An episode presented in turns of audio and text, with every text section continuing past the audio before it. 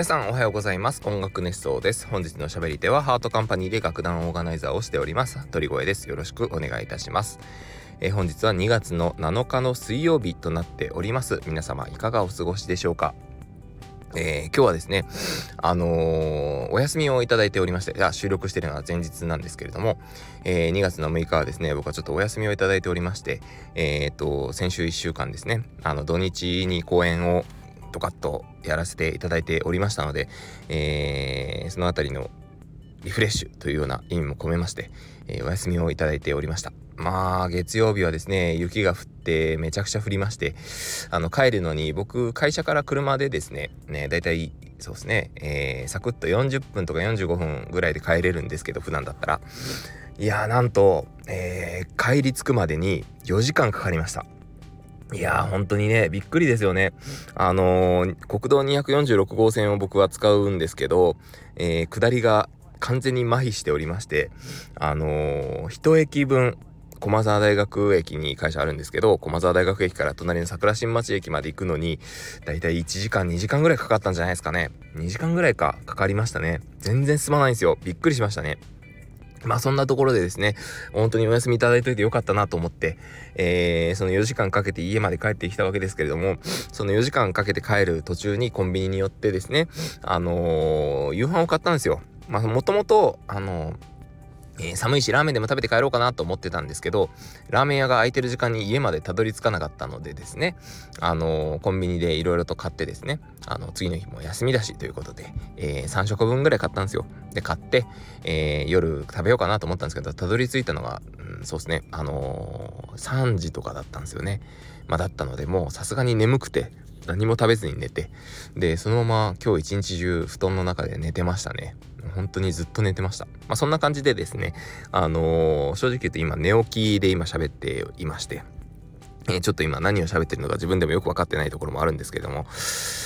はい。まあそんな、あのー、ところで今日初めて実は、えー、音楽熱奏で、えー、冒頭のご挨拶でですね、え楽団オーガナイザーの鳥越ですという風なご挨拶をさせていただきました。まあ今日はなんでそんな挨拶をしたかと言いますと、え今日何を話そうかなと思った時に、えー、楽団オーガナイザーって何どういう職業なんだと、えー、どんなことやってるんだっていうところを自分でちょっとあの何、ー、ですかね、えアウトプットをしておきたいなというところもありましてあのお話しさせていただこうかなと思った次第です。はい。では今日もスタートしていきたいと思います。音楽熱奏はハートカンパニーの制作でお届けしております。ハートハートカンパニーは音楽のプロデュース会社です。音楽制作コンテンツ制作などをしております。という感じでございます。はい。えー、楽団オーガナイザーですね。えー、楽団オーガナイザーとはというようなお話なんですけども、そもそも楽団オーガナイザーって、え、いろんな数多く世の中に楽団が存在しておりますが、どこの楽団にも存在している職業ではありません。えー、もともとは僕が、まあ、作ったというか、えー、多分どっかにはあった言葉だと思うんですけれども、えー、ハートビートプロジェクトオリジナルの役職という風になっておりまして、まあ、というのも、あのー、まあ、話せば長くなってしまうんですけれども、えー、そもそも、え、僕が前職専属学園で職員をやっていた時代にですね、えっ、ー、と、オケの収録をやりますよという話が最後に、えー、ありまして、えー、本当の最後の最後ですね、ありまして、で、オーケストラ収録をやったんですよ。まあ、とあるアニメーションのためにオケを集めて、で、それでオケを演奏してっていうようなことをやったんですけど、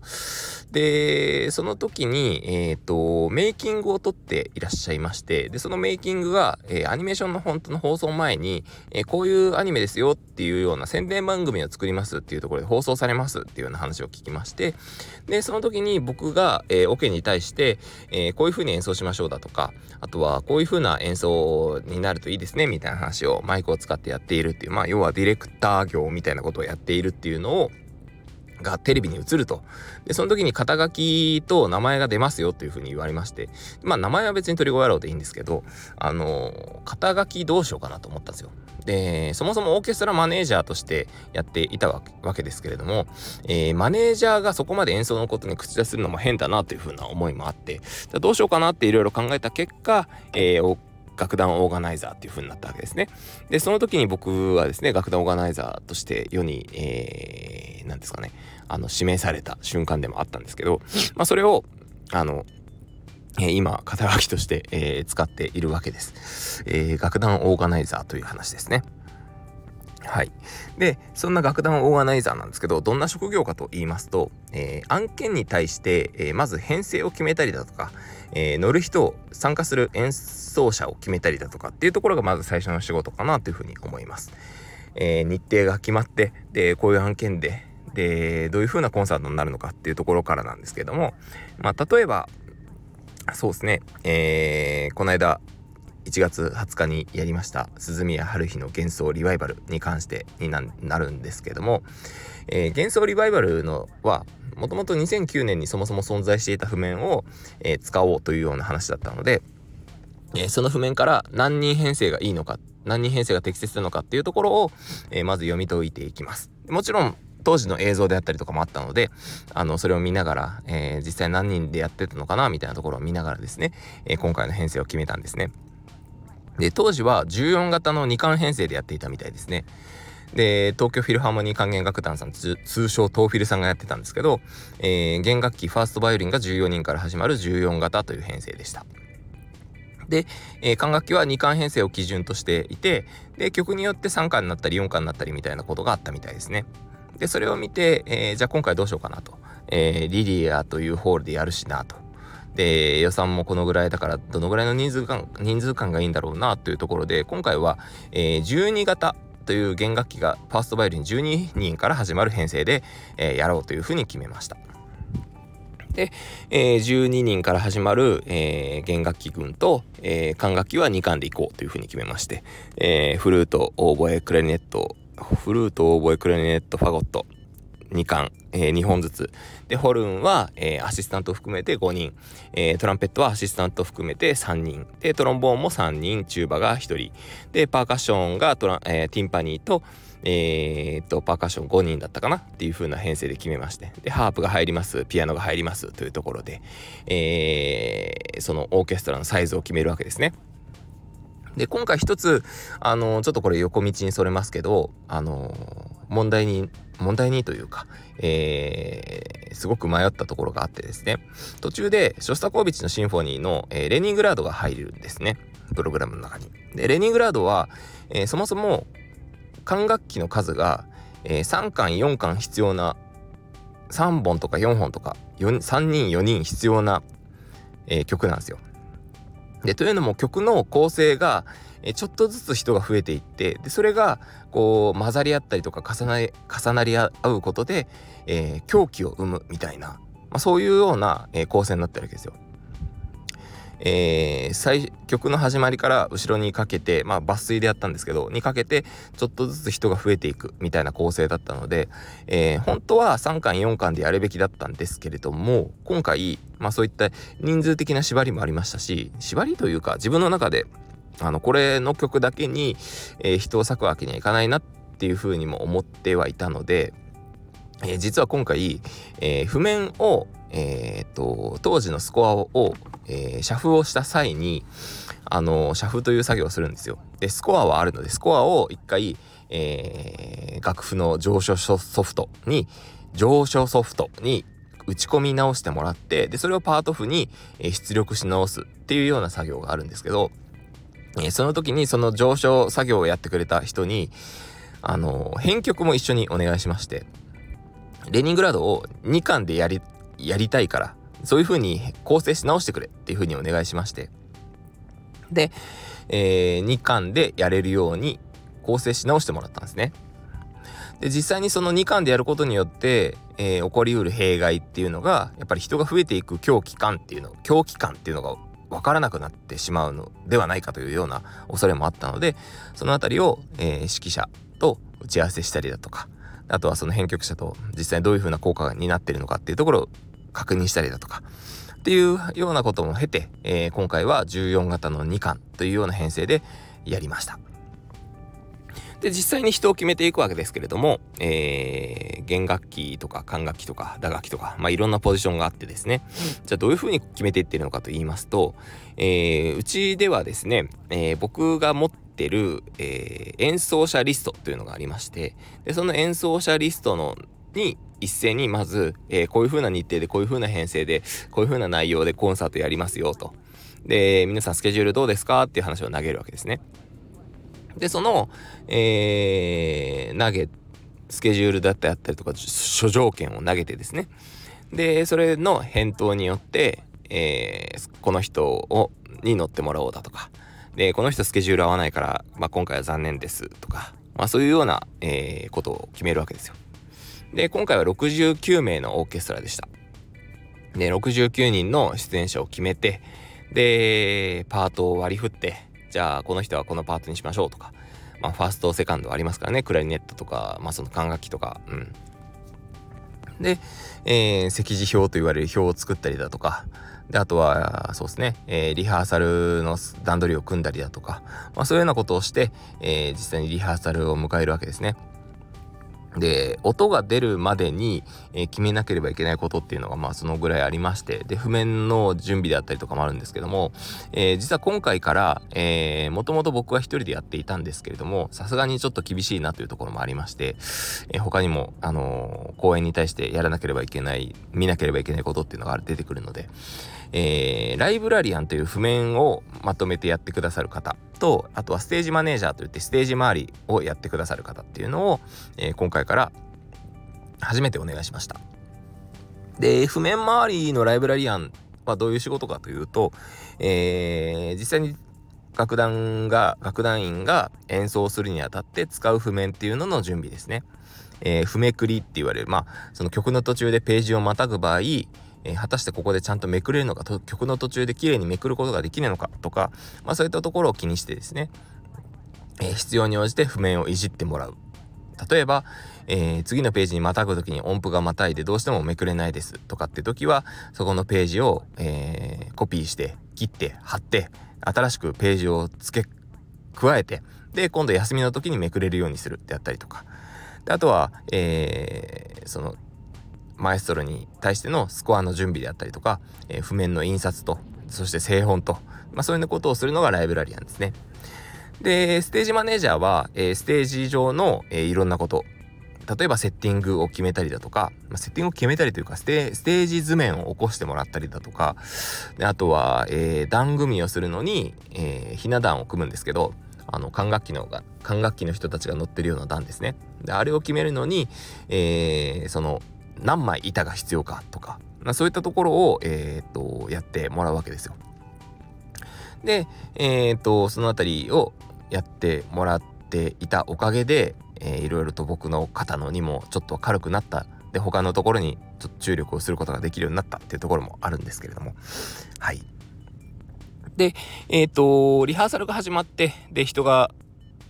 集まってくるわけですよ。で、中には初めましての人がいたりするので、まあそういった人、そういった人たちに、えー、声をかけたりだとかして、えー、初めましてと、で、鳥越と言います。よろしくお願いしますと、メールでやり取りしておりましたね、みたいな話をしながら、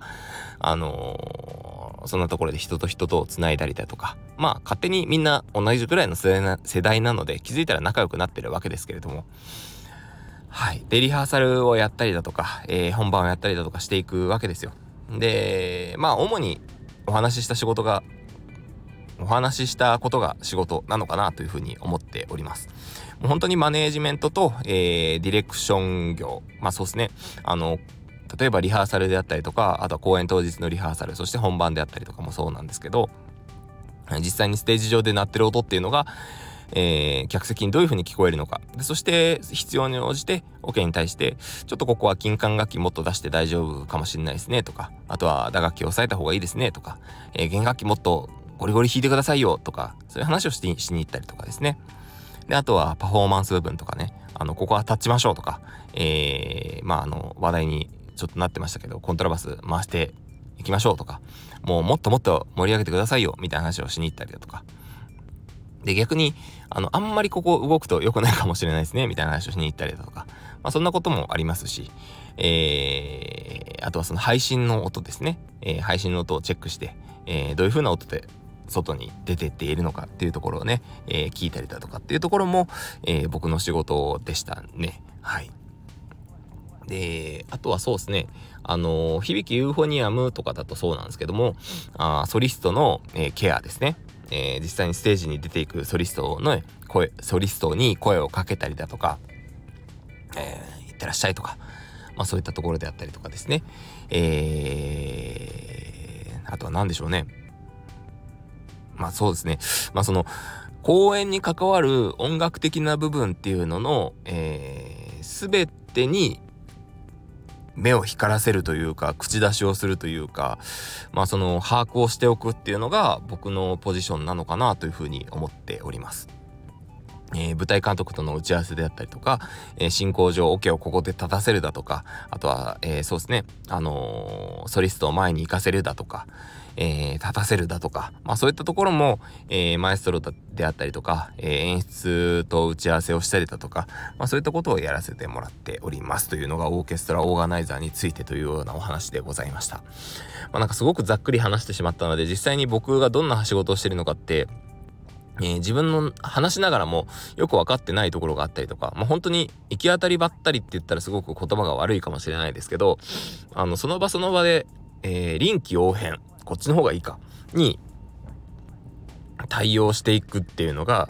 えー、必要だなというふうに思ってます。まあ、なので本当に反省も多いですしあそこもうちょっとああしとけばよかったなってこともたくさんありますしうんなんかあのー、自分の中でもどこまで何をやってやれば正解なのかっていうのがわからないポジションだなというふうに思っていますね。うん、で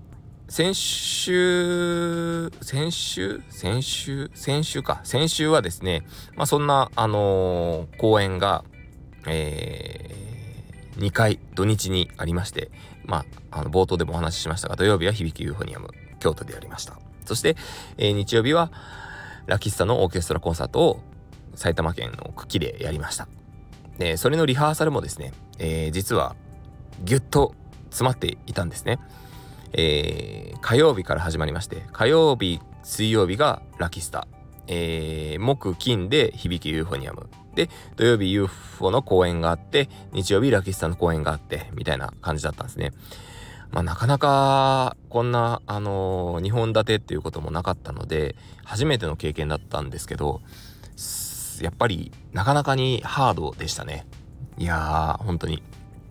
あのいろんな方々のおかげでなんとか乗り越えられたなというところがあって、えー、自分一人では到底できなかったことっていうのをあのいろんな方に自分のポジションでその、なんて、すごい難しいんですけど、自分のポジション、まあもちろんそのオーケストラの楽団のオーガナイザーっていうのもそうですけど、あとまあそのステージ周りのディレクションであったりとか、あとはその、えー、プロデュースする面であったりとかっていうところも全部含めて、えー、自分でやるべきだと思っていることと、果たしてそれは、えー、他の人に任せて良いことっていうところが、ちょっとまだ僕の中で、えー、うまく噛み合ってないところもあって本当はこれ自分でやった方がいいんだろうなとも思いつつも他の人に渡してしまって特に問題ないところっていうのがいろいろあったりであのー問題なかったというか、まあ、本当は自分でやった方がいいのかもしれないな、みたいな、なんか、なんか難しいんですよね、この、えー、っと、自分でやりたい、自分でやった方がいい、自分でやるべきと思っていることもなかなかできなかったりで、他の人に、